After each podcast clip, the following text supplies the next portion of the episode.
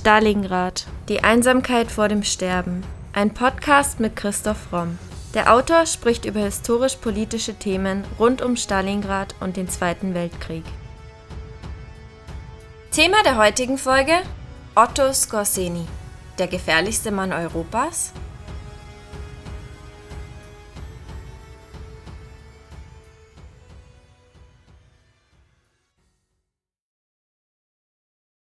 Otto Skorseny war ein österreichischer Offizier der Waffen-SS. Bekannt wurde er durch seine Beteiligung an der Befreiung des abgesetzten und unter Arrest gestellten italienischen Diktators Benito Mussolini. Während des Krieges war er an mehreren Operationen beteiligt, unter anderem auch an der Absetzung des ungarischen Staatsoberhaupts Miklos Horthy. Wer war dieser Mann, der zur Zeit des Zweiten Weltkriegs als der gefährlichste in Europa galt? Seine Geschichte wollen wir in der heutigen Podcast-Folge erzählen. Otto Johann Anton Skorzeny wurde am 12. Juni 1908 in eine Wiener Mittelstandsfamilie geboren. Sein Vater Anton Skorzeny war Bauingenieur, seine Mutter hieß Florentine Sieber. Sein Nachname verweist auf slawische Vorfahren. Er wuchs während der wirtschaftlichen Depression in Österreich auf, die teilweise auf die Niederlage im Ersten Weltkrieg zurückzuführen war. Bereits als Schüler engagierte er sich politisch und trat 1922 dem rechtsextremen deutschnationalen Deutschen Mittelschuler Bund Österreichs bei. Nach seiner Matura studierte er ab 1926 an der Technischen Hochschule in Wien Maschinenbau 1927 trat er in die akademische Burschenschaft Markomannia Wien ein, die als rechtsextrem galt. Aus dieser Zeit stammen auch seine deutlich sichtbaren Narben aus 14 studentischen Mensuren, das sind traditionell streng reglementierte Fechtkämpfe zwischen zwei männlichen Mitgliedern unterschiedlicher Studentenverbindungen mit geschärften Klingenwaffen. Aus diesen Duellen zog sich Otto die vielen Narben im Gesicht zu als junger Mann war er mit seinen 1,93 Meter ungewöhnlich groß, breit gebaut. Er wurde von den Alliierten Scarface, zu Deutsch Narbengesicht genannt.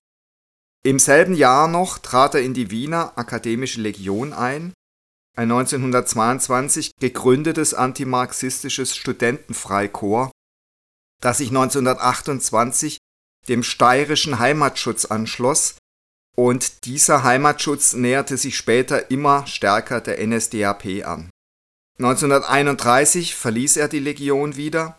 Skorseny war nicht sehr interessiert am Lernen oder an Büchern, er hatte durchschnittliche Noten in den erforderlichen Fächern wie Mathematik, Physik und Zeichnen. Am 11. Dezember 1931 absolvierte er seinen Hochschulabschluss und graduierte zum Ingenieur. Seine Diplomarbeit behandelte die Konstruktion eines Dieselmotors. Laut eigenen Angaben trat Skorseny zum 11. Mai 1931 inspiriert von einer Rede von Josef Goebbels in Wien in die österreichische NSDAP ein, und das, obwohl seine Eltern standhafte Gegner dieser Organisation waren. Im Februar 1934 wurde er außerdem Mitglied der in Österreich illegalen Schutzstaffel. Am nationalsozialistischen Aufstand im Juli 1934 war er aber nicht beteiligt. Skorseny arbeitete nach seinem Examen zunächst als Mechaniker in einer Autowerkstatt, danach für die Firma Meidlinger Gerüstbau. Er heiratete im Mai 1934 Margarete Schreiber, die Tochter des Besitzers, wurde dann Geschäftsführer und ab 1937 Inhaber des Gerüstbauunternehmens. Aber noch im selben Jahr reichte er die Scheidung ein. Über die Gründe ist nichts bekannt. Als 1938 die Deutschen die Kontrolle über Österreich übernahmen, sollte Otto laut Generalleutnant Gottlob Berger beteiligt gewesen sein. Dies stritt Skorseny ab, er behauptete, er spielte bis 1939 eine unbedeutende Rolle in der österreichischen Nazi-Partei. Er soll zu den ersten Nationalsozialisten gehört haben, die nach der Umstellung des Bundeskanzleramts durch SS-Einheiten unter Ernst Kaltenbrunner der Führer der österreichischen SS, das Gebäude stürmten und den Bundespräsidenten Wilhelm Miklas festsetzten. Ernst Kaltenbrunner soll von Skorsenys Aktivitäten in der österreichischen SS und Gestapo sehr beeindruckt gewesen sein. Dieser wird für Otto später noch eine wichtige Rolle spielen. Nachdem Miklas von der nationalsozialistischen Gewalt kapituliert hatte, begleitete ihn Skorseni am frühen Morgen des 12. März 1938 zurück in seine Villa, wo er streng überwacht wurde. Nach dem Krieg bezeichnete sich Skorseni selbst als Retter von Miklas. Im Zuge der Novemberpogrome 1938 zerstörte Skorseni mit seiner SS-Truppe die Vereinssynagoge Müllnergasse und eine weitere Synagoge, wobei es zu zahlreichen Übergriffen gegenüber jüdischen Mitbürgern kam. Als am 1. September 1939 der Krieg ausbrach, wurde Skorseni zum SS-Untersturmführer befördert. Noch vorher, am 25. Mai 1939, heiratete er Emmy Lienhardt, nachdem er sich ja sehr schnell und kalt von seiner vorigen Frau getrennt hatte, nachdem er Chef des Gerüstbauunternehmens seines Schwiegervaters geworden war. Also er hat wohl auch seine privaten Bindungen immer sehr zu seinem Vorteil geschlossen. 1940 kam sein einziges Kind, die Tochter Waltraud, zur Welt. Trotz seines eigenen Unternehmens, das er sich ja durch die erste Heirat quasi erworben hat, bewarb sich Otto bei der Luftwaffe. Nach fünf Monaten wurde ihm gesagt, dass er mit 31 zu alt und zu groß zum Flugzeugfliegen sei. Er wurde zur Waffen-SS versetzt und diente freiwillig an der Front. Anfang Februar 1940 trat er als Reserveführer-Anwärter in die SS-Verfügungstruppe ein. Er beeindruckte seine Vorgesetzten, indem er eine Rampe entwarf, mit dem Panzer auf Schiffe verladen werden konnten und wurde aufgrund dessen zum Untersturmführer ernannt. Im Mai 1940 reisten Corseni und seine Kameraden durch Holland während der deutschen Invasion des Westens. Im Frühjahr 1941 beteiligte sich Skorseni als Kraftfahrtoffizier an der Invasion von Jugoslawien und Griechenland. Als er und seine Truppe 54 Gegner und drei Offiziere in Gewahrsam genommen hatten, wurde er zum Obersturmführer ernannt. Im Juni 1941 nahm er an der Operation Barbarossa teil, hier ging es um die Invasion der Sowjetunion. Er gewann eine Auszeichnung für seinen Einsatz, wurde aber in Russland verwundet er erkannte die Ernsthaftigkeit seiner Verletzung zu spät, bis die ständigen Kopfschmerzen und ein Galleblasenanfall verhinderten, dass er zu seinem Regiment zurückkehren durfte. Er wurde im Januar 42 nach Deutschland evakuiert.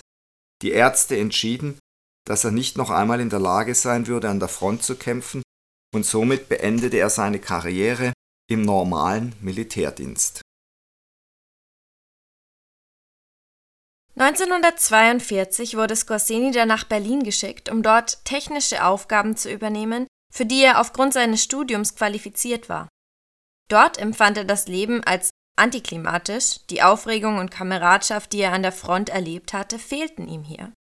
Als die Waffen-SS einen technisch ausgebildeten Offizier, der eine Spezialeinheit führen konnte, suchte, war hier seine Chance, seine vorher langweilige Stelle hinter sich zu lassen. Der Offizier, der ihn interviewt hatte, erklärte Otto, dass die Zeit für Deutschland jetzt gekommen war, um Kommandotruppen aus der SS zusammenzustellen, so wie die Briten das eben auch machten. Dieses neue Konzept erhielt den Namen Amt 6S des Reichssicherheitshauptamtes. Obwohl der deutsche Militärgeheimdienst solche Gruppen bereits besaß, war Adolf Hitler nicht zufrieden mit deren Arbeit und wollte, dass das RSHA diese Funktion übernahm. Die Aufgabe des RSHA war es, an nicht üblicher Kriegsführung teilzunehmen, Geheimdienste zu organisieren, strafrechtliche Ermittlungen durchzuführen und die öffentliche Meinung der Bevölkerung zu beobachten. Das RSHA war zunächst unter der Leitung des berüchtigten Reinhard Heydrich. Nach seiner Ermordung übernahm Ernst Kaltenbrunner dann die Leitung. Es wurde eine Sondereinheit des Amtes 6 gegründet, die mit Sabotage und Subversion zu tun hatte. Scorseni übernahm die Leitung dieses Amtes und wurde zum Hauptsturmführer ernannt. Zu Beginn hatte Scorseni fast keine Ausrüstung und nur eine Handvoll Soldaten, die Kampferfahrung als Truppen in der Wehrmacht gesammelt hatten, aber sonst an keinen Sondereinsätzen teilgenommen hatten. Er rekrutierte einen alten Freund aus seiner Wiener Studentenzeit, Karl Radl, der ihn für den Rest seines Militärlebens begleiten sollte. Radl war ein sehr fähiger Anführer, der wusste, wie man Gegner ausmanövrierte während Otto einfach seine Gegner anbrüllte und bedrohte. Scorseni erwarb Ausstattung von verschiedenen Bataillonen, wie das Brandenburgische Infanteriebataillon oder das SS-Fallschirmbataillon. Bald hatte er zwei Bataillone an hochqualifizierten, begeisterten jungen Männern unter seiner Aufsicht.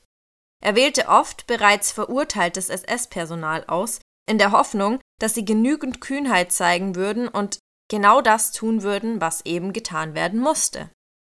Während dieser Zeit entschied Scorsini, dass seine Truppen zu folgenden Dingen fähig sein mussten. Jeder hatte Grundkenntnisse in Gewehren und Artillerieequipment zu haben. Außerdem mussten sie Motorräder, Motorboote, Autos und Lokomotiven bedienen können. Viele von ihnen wurden außerdem in Fremdsprachen unterrichtet. Alle erlernten Sabotagetechniken und wie man geheime Waffen und allgemeine Angriffstaktiken gegen den Feind anwenden konnte. Scorsinis Forderungen sind sehr ähnlich zu den strengen Anforderungen einiger Spezialeinheiten heute. Scorsini konnte Operationen für seine Männer vorschlagen, diese mussten aber von Heinrich Himmler, dem SS-Chef, oder von Schellenberg genehmigt werden. Im Sommer 1943 führen Scorsini und seine Männer einen Spezialauftrag im Iran aus. Sie springen mit dem Fallschirm ab und nehmen Kontakt zu verschiedenen Stämmen auf, um die Lieferungen der Alliierten in die Sowjetunion zu verlangsamen. Diese Operation sei aber laut Scorseni gescheitert, da es unzureichende Verstärkung und unzureichenden Nachschub gab. Scorseni ist also zum Organisator von Sabotagetruppen geworden, die Geheimaufträge ausführen und auch hinter der Front agieren. Und das ist was, was ihn für den Rest seines Lebens begleiten wird, wie wir noch sehen werden. Vorläufiger Höhepunkt dieser Geheimdienstoperation war die Befreiung von Mussolini. Die italienische Elite und allgemeine Bevölkerung waren tief verärgert, dass Benito Mussolini Italien in einen Krieg verwickelt hatte, den sie nicht gewinnen konnten. Das führte zu einer Krise in der italienischen Führung und endete in der Absetzung Mussolinis am 25. Juli 1943. Am 26. Juli wurde Skorseni in Hitlers Hauptquartier, der Wolfschanze in Ostpreußen, einberufen. Hitler berichtete, dass sein Freund Mussolini auf Befehl des Königs Viktor Emanuel gefangen genommen wurde. Mussolinis Aufenthaltsort war nicht bekannt, aber Hitler wollte, dass er befreit wird, um zu verhindern, dass mit den Alliierten verhandelt werden konnte und Mussolini letztendlich an die Briten und Amerikaner ausgeliefert werden würde. Je mehr Hitler sprach, desto mehr fühlte sich Skorseni, wie er sagte, von seinen hypnotischen Kräften überredet. Also es ist interessant, dass auch so ein Abenteurertyp wie Scorseni, der eigentlich ziemlich skrupellos vorgeht und doch auch einen gewissen Realitätssinn gehabt zu haben scheint, auch von Hitler so vereinnahmt werden konnte, wie sehr viele immer wieder berichtet haben, die direkt mit Hitler zu tun hatten. Scorseni vereinte die Luftwaffe, die Fallschirmdivision und die Waffen-SS für diesen Spezialauftrag. Mit 50 seiner Männer und einigen Fallschirmtruppen flog er nach Rom. Scorseni und sein Freund Radl begannen Verkäufer und Besucher von Bars, Restaurants und Nachtclubs zu befragen, wo der Il Duce eingesperrt sei. Obwohl Mussolini von einer Festung in die nächste gebracht wurde, wurde er schließlich auf die Insel Maddalena geschickt, eine Inselgruppe vor der Küste Sardiniens im Mittelmeer. Dort hielt er sich im Hotel Gran Sasso auf das auf einem Berggipfel etwa 914 Meter über dem Meeresspiegel lag. Er wurde von etwa 2000 Soldaten bewacht. Als Corseni und Radl erfuhren, wo Mussolini festgehalten wurde, flog er mit Radl über das Grand Sasso. Sie entdeckten bald eine Wiese, einen möglichen Landeplatz, welcher aber auf einem steilen Felsen lag, die am besten mit Segelfliegern und Fallschirmspringern angeflogen werden konnte und die sollten dann die Truppen der Bewachung angreifen und Mussolini befreien. Am 27. August machten Scorseni und Radl eine letzte Erkundungstour der Insel und bemerkten, dass die bewachenden Soldaten mehr tranken, als ihnen gut tat und nicht sonderlich aufmerksam waren.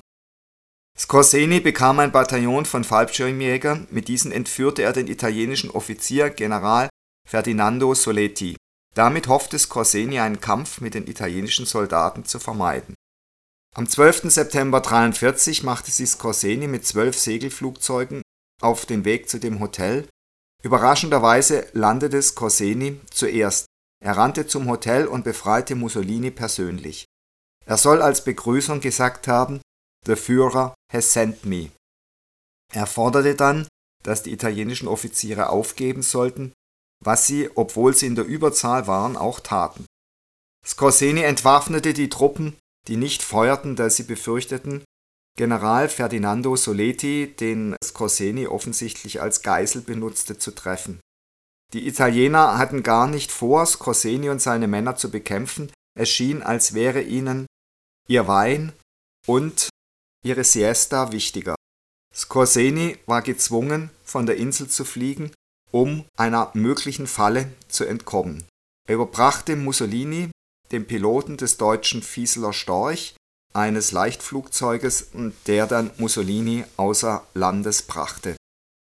Also das war eine ziemlich abenteuerliche Aktion, die gut ging, weil offensichtlich die italienischen Truppen keinerlei Lust zeigten zu kämpfen da ihre Moral, wie das ja öfter berichtet worden ist, im Zweiten Weltkrieg außerordentlich schlecht sahen, da ganz viele offensichtlich keinerlei Sinn in diesem Krieg sahen.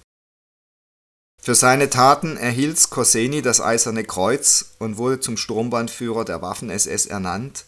Er erhielt außerdem die ewige Dankbarkeit Adolf Hitlers. Skorseni wurde von weiteren hohen Nazi-Anhängern gefeiert, wie Hitlers Militärberater Wilhelm Keitel, Außenminister Joachim von Ribbentrop, Propagandaminister Joseph Goebbels und natürlich dem Führer selbst. Skorsenis Ruhm verbreitete sich schnell, da Joseph Goebbels seine dramatische Rettungsaktion weit bekannt machte. Marschall Henri-Philippe Pétain, der Leiter des Vichy-Regimes, hatte überlegt, mit den Free French in Nordafrika Verhandlungen aufzunehmen um notfalls die Seiten zu wechseln, da die Alliierten in dieser Region überlegen waren. Hitler befahl also Skorseni, in seinen Hauptsitz in Friedenthal zurückzukehren und mit einem Teil seines Bataillons nach Frankreich zu reisen, um Pétain zu entführen. Diese Operation wurde schließlich abgebrochen, da Pétain herausfand, dass er in Gefahr war. Er gab seine Bemühungen auf, die Free French zu kontaktieren, und Skorseni kehrte nach Deutschland zurück.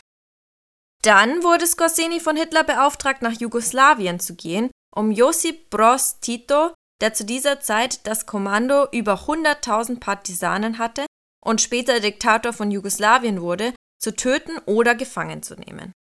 Titos Truppen behinderten eine beträchtliche Anzahl an deutschen Truppen, die anderswo benötigt wurden. Skorseni flog also im April 1944 nach Belgrad und fand heraus, dass Tito sich in Agram aufhielt. Skorseni und zwei seiner Männer erreichten trotz vielen feindlichen Truppen schließlich Agram. Doch bevor Skorseni eine Attacke anordnen konnte, griff ein deutscher General ein und arrangierte einen Luftangriff auf das Hauptquartier von Tito, das Tito zwang zu fliehen und Skorsenis Chance, ihn zu eliminieren, komplett unmöglich machte. 1943 entzog Hitler den Dänen während der Besatzung Lebensmittel, Benzin und Bodenschätze, was zu Demonstrationen führte. Um wieder Herr der Lage zu werden, da Hitlers Sicherheitskräfte die Situation nicht unter Kontrolle hatten, wandte sich Hitler an seinen Mann Skorseni. Am 28. Dezember 1943 verließen Skorseni und sechs seiner Männer Friedenthal, um nach Kopenhagen zu reisen. Er und sein SS-Kommando töteten einen dänischen Verleger und einen Pastor, warfen Bomben in Restaurants, in denen Widerständler saßen, sprengten ein großes Kino in die Luft, überfielen Studentengruppen und bombardierten Fabriken. Der Einmarsch der Alliierten in Frankreich 1944 veranlasste Hitler dann aber schließlich, Skorseni wieder zurückzurufen. Obwohl die Kriegsverbrecherprozesse in der Nachkriegszeit nicht beweisen konnten, dass Skorseni an diesen Aktivitäten beteiligt war, gab Skorseni selbst in Nürnberg zu, dass er zu dieser Zeit in Dänemark war und auch beteiligt war. Diese Aktivitäten in Dänemark weisen auch schon auf das hin, was Skorseni dann offensichtlich auch nach dem Zweiten Weltkrieg eben noch weiter gemacht hat. Sabotageakte, Terrorakte eigentlich gegen die Zivilbevölkerung. Und das ist schon interessant, wie sich das dann später auch in Demokratien noch fortgesetzt hat, wie wir sehen werden. Am 20. Juli 1944 scheiterte das Attentat, geführt von Klaus Schenk Graf von Stauffenberg auf Hitler. Dies führte zu einem Blutbad, um jede Spur der militärischen Revolte auszumerzen. Skorseni und seine Männer wurden angehalten, die Verschwörer ausfindig zu machen. Manche wurden mit Klaviersaiten erdrosselt oder an Fleischerhaken aufgehängt. Inwieweit Corseni an diesen barbarischen Methoden beteiligt war, war nicht nachzuweisen, aber er soll Opfer zur Gestapo gebracht haben, damit diese dort noch genauer verhört werden konnten, also indirekt war er auf jeden Fall beteiligt. Als Hitler und Admiral Miklos Horthy, Diktator von Ungarn, sich im März 1944 trafen, verlangte Horthy, dass Hitler neun ungarische Divisionen, die an der Sowjetfront kämpften, nach Ungarn zurückbringen sollte. Hitler hatte bereits herausgefunden, dass der ungarische Führer Verhandlungen mit Moskau aufgenommen hatte, um über Friedensbedingungen zu verhandeln, da die Sowjets den Deutschen mittlerweile klar überlegen waren. Darüber hinaus hatten Skorsenis Agenten festgestellt, dass die ungarische Regierung die deutsche Kriegsführung sabotierte indem sie Versorgungszüge der Deutschen plünderten. Hitler plante nun, Ungarn zu besetzen und schickte Skorseni im September 1944 nach Budapest, um den Regierungssitz von Admiral Horthy einzunehmen. Skorseni wurde mit etwa 700 Mann versorgt, einschließlich seiner eigenen zwei Fallschirmjägerkommandos, Offizierskadetten und mit einem Geschwader von Segelflugzeugen, um die Kontrolle über Horthy und die ungarische Regierung zu erlangen. Skorseni wusste, dass Horthy unter dem Einfluss seines Sohnes Miklos stand, deshalb entführte er den jungen Mann, eingewickelt in einen Teppich, und verschickte ihn nach Wien. Als Skorseni die deutsche Streitmacht mit Panzern und Truppen den Bodberg hinaufführte, begegnete er weder Minen noch Widerstand von ungarischen Truppen. Er soll zu einem ungarischen Offizier Take me to your leader gesagt haben und wurde zu Horthy geführt, nur um festzustellen, dass Horthy geflohen war und Schutz bei der SS suchte, dies kam Skorseni natürlich sehr gelegen. Hitler trug ihm auf, die Führung zu übernehmen, bis Horthy ins Schloss Hirschbach gebracht wurde. Die Deutschen setzten jemanden an die Spitze Ungarns, der Deutschland wohlgesonnen war und somit blieb Ungarn ein Verbündeter Deutschland, bis es vor der vorrückenden sowjetischen Armee überrannt wurde, die am 11. Februar 1945 die Macht in Budapest übernahm. Für seine Leistungen bei dieser Entführung oder äh, Fastentführung von Horthy wurde Skorseni zum Obersturmbannführer ernannt.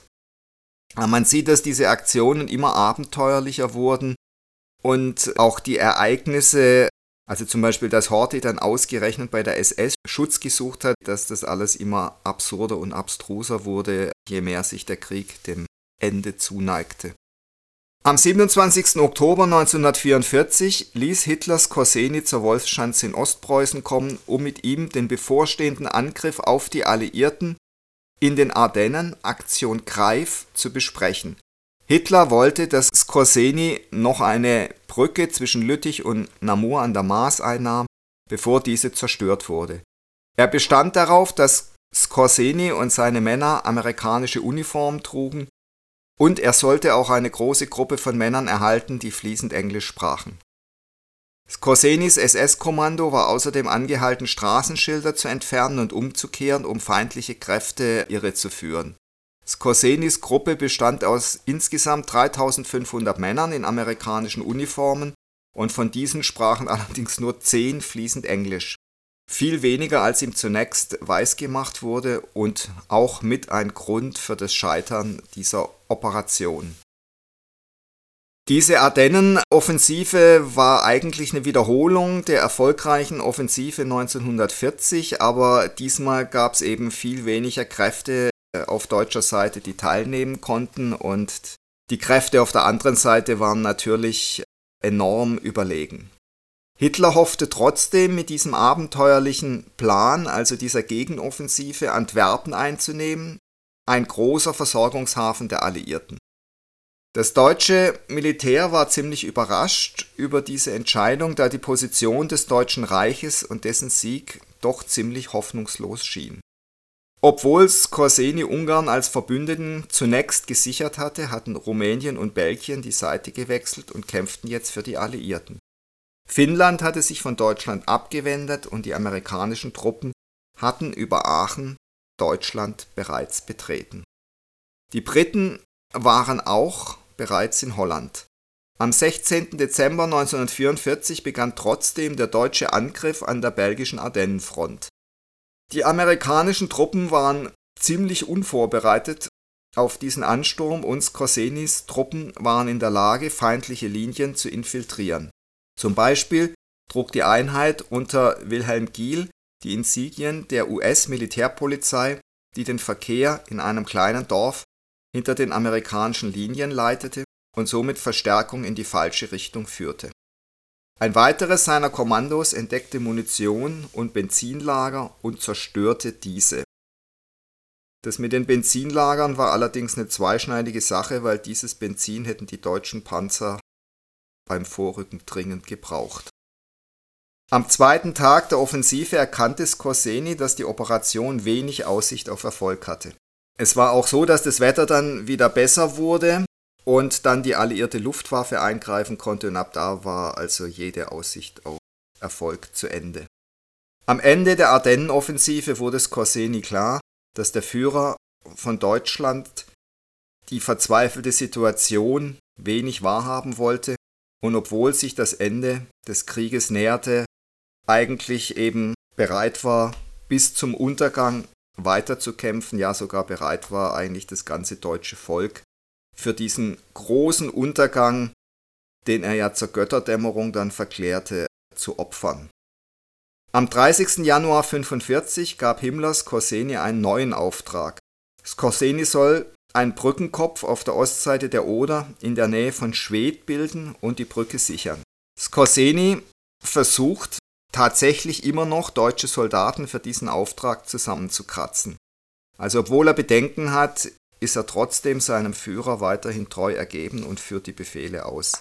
Und er greift sich dann Soldaten, die am Fliehen waren, kranke und verwundete Truppen und sogar Zivilisten aus Schwedt, alles um den heiligen deutschen Boden zu verteidigen. Skorsenis Truppe hielt nach dem ersten sowjetischen Angriff sechs Tage aus, dann mussten sie sich auf die Westseite des Flusses zurückziehen. Dort blieben sie bis Ende Februar, bevor Skorseni nach Berlin zurückgerufen wurde.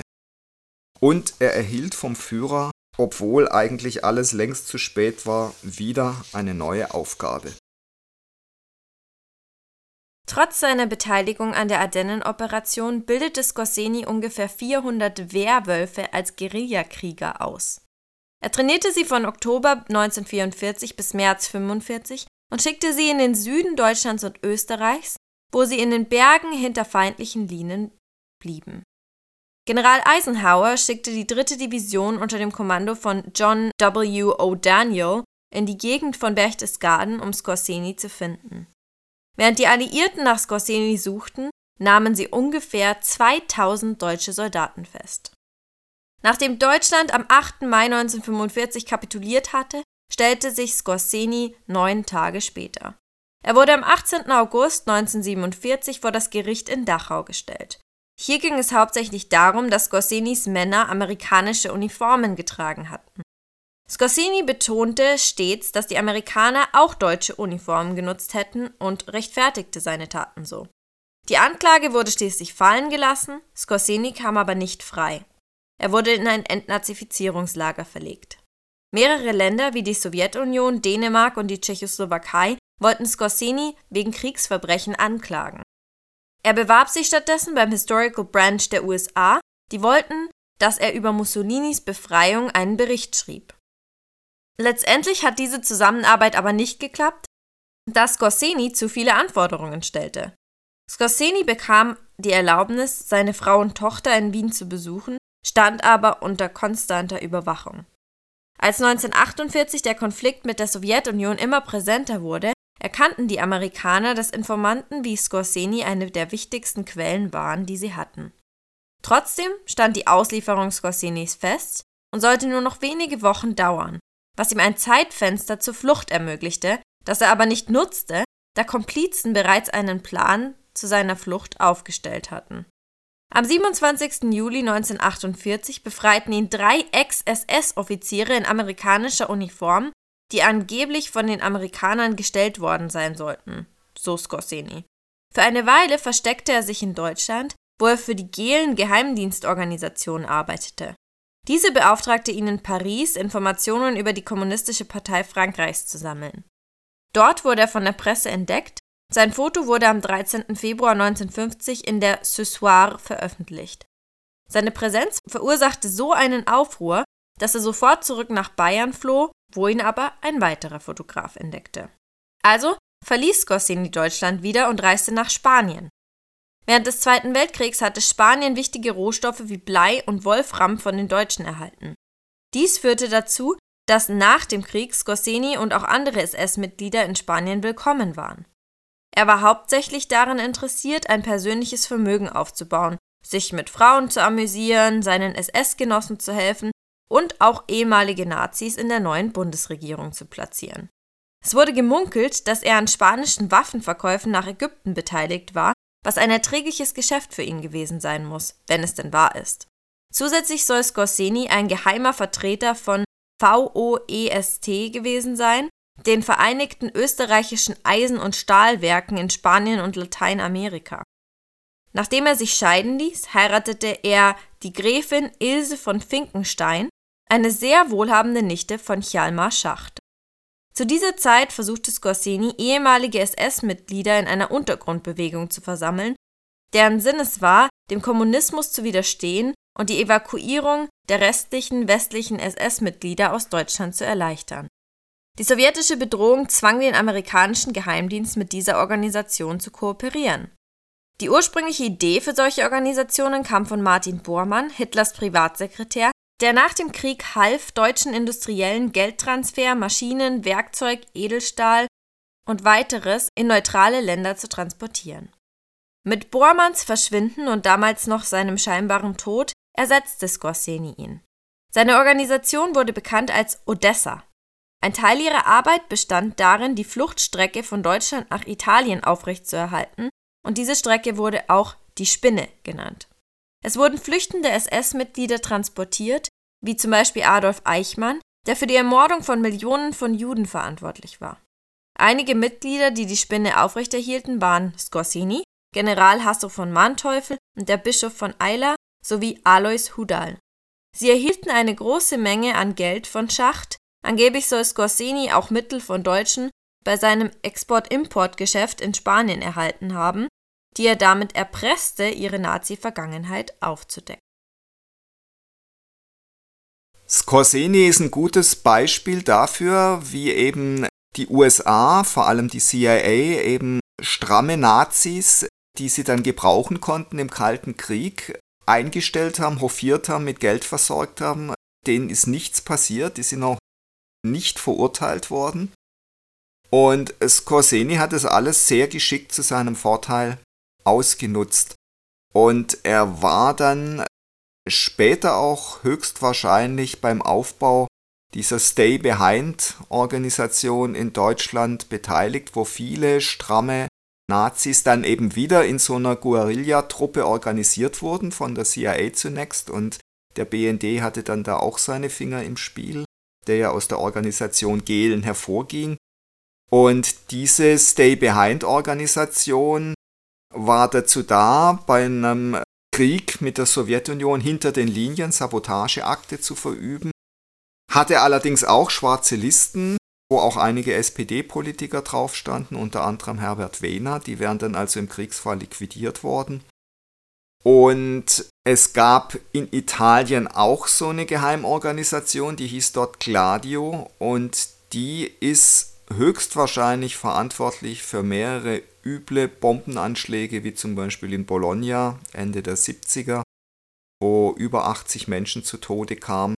Und diese Anschläge wurden damals verübt, um die Bevölkerung in Angst und Schrecken zu halten und daran zu hindern, die Kommunisten zu wählen.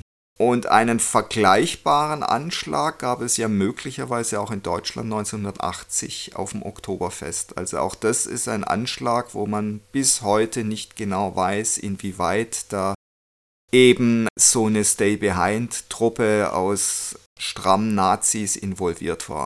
Also das sind alles sehr undurchsichtige Geheimdienstoperationen, wo man auch sieht, dass den Leuten, die das dann machen, völlig egal ist, welche politische Überzeugung jemand hat und da konnten eben die ganzen fanatischen, überzeugten Nazis aus der SS ihre neue Heimat finden, auch nach dem Krieg und eben auch in der Demokratie.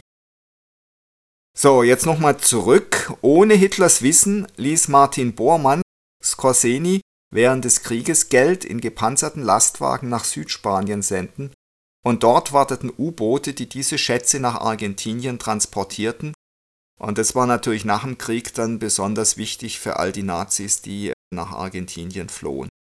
Einige Mitglieder des deutschen Geheimdienstes und Militäroffiziere flohen dann eben deshalb auch nach Argentinien, wo sie von Diktator Juan Perón herzlich aufgenommen wurden. Das Ergebnis war ein großes Nazi-Kontingent in Argentinien. Skorseni kam wahrscheinlich um 1949 nach Argentinien, um diesen Schatz einzufordern, den mittlerweile Perons Frau Evita kontrollierte, und sie hatte diesen Reichtum in den Banken in ganz Argentinien platziert. Nachdem Peron von Scorsenis Rettung Mussolinis gehört hatte, behauptete er, wahrscheinlich aus Provokation, dass Evita nur überzeugt werden könne, diesen Schatz rauszurücken, wenn man mit ihr schliefe. Um weiterhin in der Gunst von Peron zu bleiben, schulte Scorseni die peronistische Geheimpolizei, brachte ihnen Gestapo-Methoden bei, um den großen Unruhen, die es in Argentinien damals gab, Herr zu werden. Also er stellt sich wieder in den Dienst eines Diktators und macht die Dreckarbeit für ihn. Danach galt diese argentinische Polizei als die brutalste in Südamerika. Scorseni befahl ihnen immer Ausschau nach versuchten Anschlägen auf das Leben des Diktators und seiner Frau zu halten. Dies führte zu einer Festnahme von zwei Verdächtigen, die offensichtlich planten, Evita zu ermorden, was aber auch eine List gewesen sein könnte von Scorseni, um Evitas Gunst zu erlangen. Also, dass er das alles nur behauptet hat, damit sie ihm dann dankbar ist und ihm gewogen ist. Und offensichtlich hat es auch funktioniert, denn für Evita war Scorseni ihr Held. Scorseni war in der Lage, 100 Millionen des Nazigoldes von ihr zurückzuerlangen, das er nach Europa schiffte, um seine ganzen faschistischen Projekte zu finanzieren.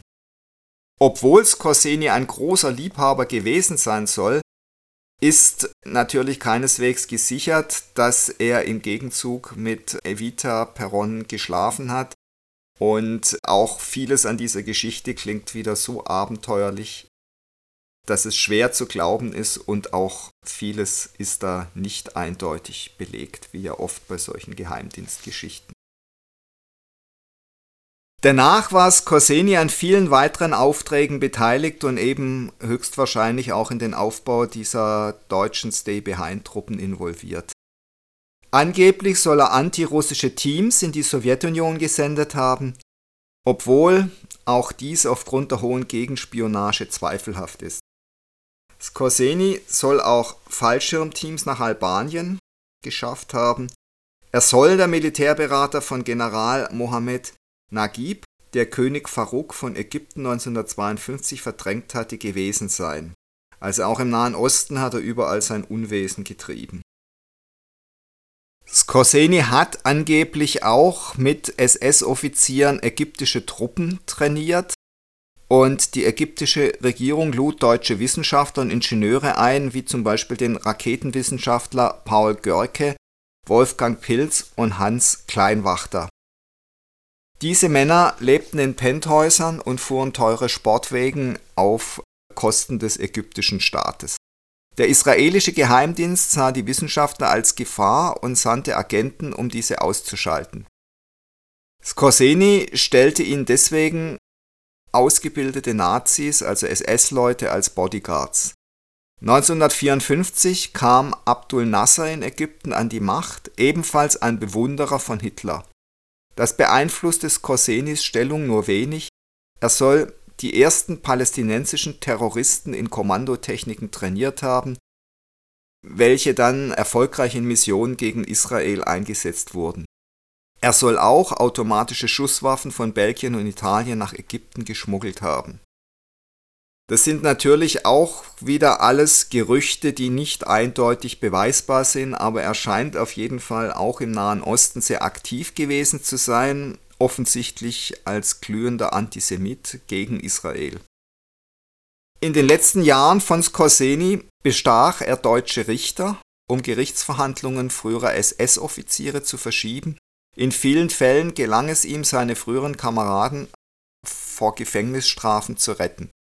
Skorseni soll auch dem deutschen Arzt Josef Mengele, der an jüdischen Gefangenen experimentiert hatte, nach Argentinien zur Flucht verholfen haben. Auch hier muss man sicher Abstriche machen, weil das liest sich fast alles so, als hätte Scorsese irgendwie alle möglichen Untaten der Nachkriegszeit allein verbrochen. Er wurde dann allerdings auch schwer krank nach der Entfernung zwei bösartiger Tumore an seiner Wirbelsäule, welche aber bereits gestreut hatten, starb Scorseni am 7. Juli 1975 in Madrid. Unter dem Diktator Franco, der ja auch ein Verbündeter Hitlers war, haben sich viele Nazis damals, also von 45 bis Ende der 70er Jahre in Spanien natürlich sehr wohl gefühlt. Und über 500 Nazis waren bei seiner Beerdigung in Madrid anwesend und hatten ganz offensichtlich natürlich auch mit keinerlei Repressalien zu rechnen. Scorseni wird oft als wilder Mann bezeichnet, als Freibeuter der Nazis. Tatsächlich aber war er ein vorsichtiger und strategischer Planer. Gegner zu überraschen und deren Schwachstellen zu finden, waren zwei Grundlehren der deutschen Kriegskunst, von denen Scorseni ein großer Verfechter war. Was besonders an Scorseni auffällt, ist, dass er jedes kleinste Teil seiner Aufträge sehr genau plante und dieses auch perfekt umsetzen wollte. Ja, sonst hätte er sich sicher auch nicht so lange in diesem doch auch sehr gefährlichen und undurchsichtigen Milieu, vor allem auch nach dem Krieg, halten können. Der Historiker Thomas Riegler beschäftigt sich eingehend mit der Legendenbildung um Skorseni. Die bekannteste ist seine Stilisierung durch die NS-Propaganda als Mussolini-Befreier und auch angeblich ein geplantes Attentat auf Eisenhower. Für Riegler steht fest, dass die Legendenbildung um Scorsenis Person eine Projektionsfläche für alle möglichen Vorstellungen von soldatischer Männlichkeit ist. Ob Scorseni wirklich so erfolgreich bei seinen Aufträgen war, ist höchst umstritten.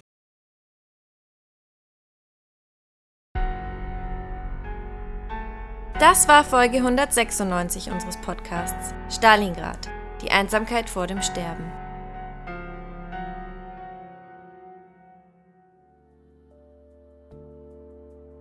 Es ist so schön mit dir und ich habe Angst, dass es mal weniger schön wird, schluchzt Hannah.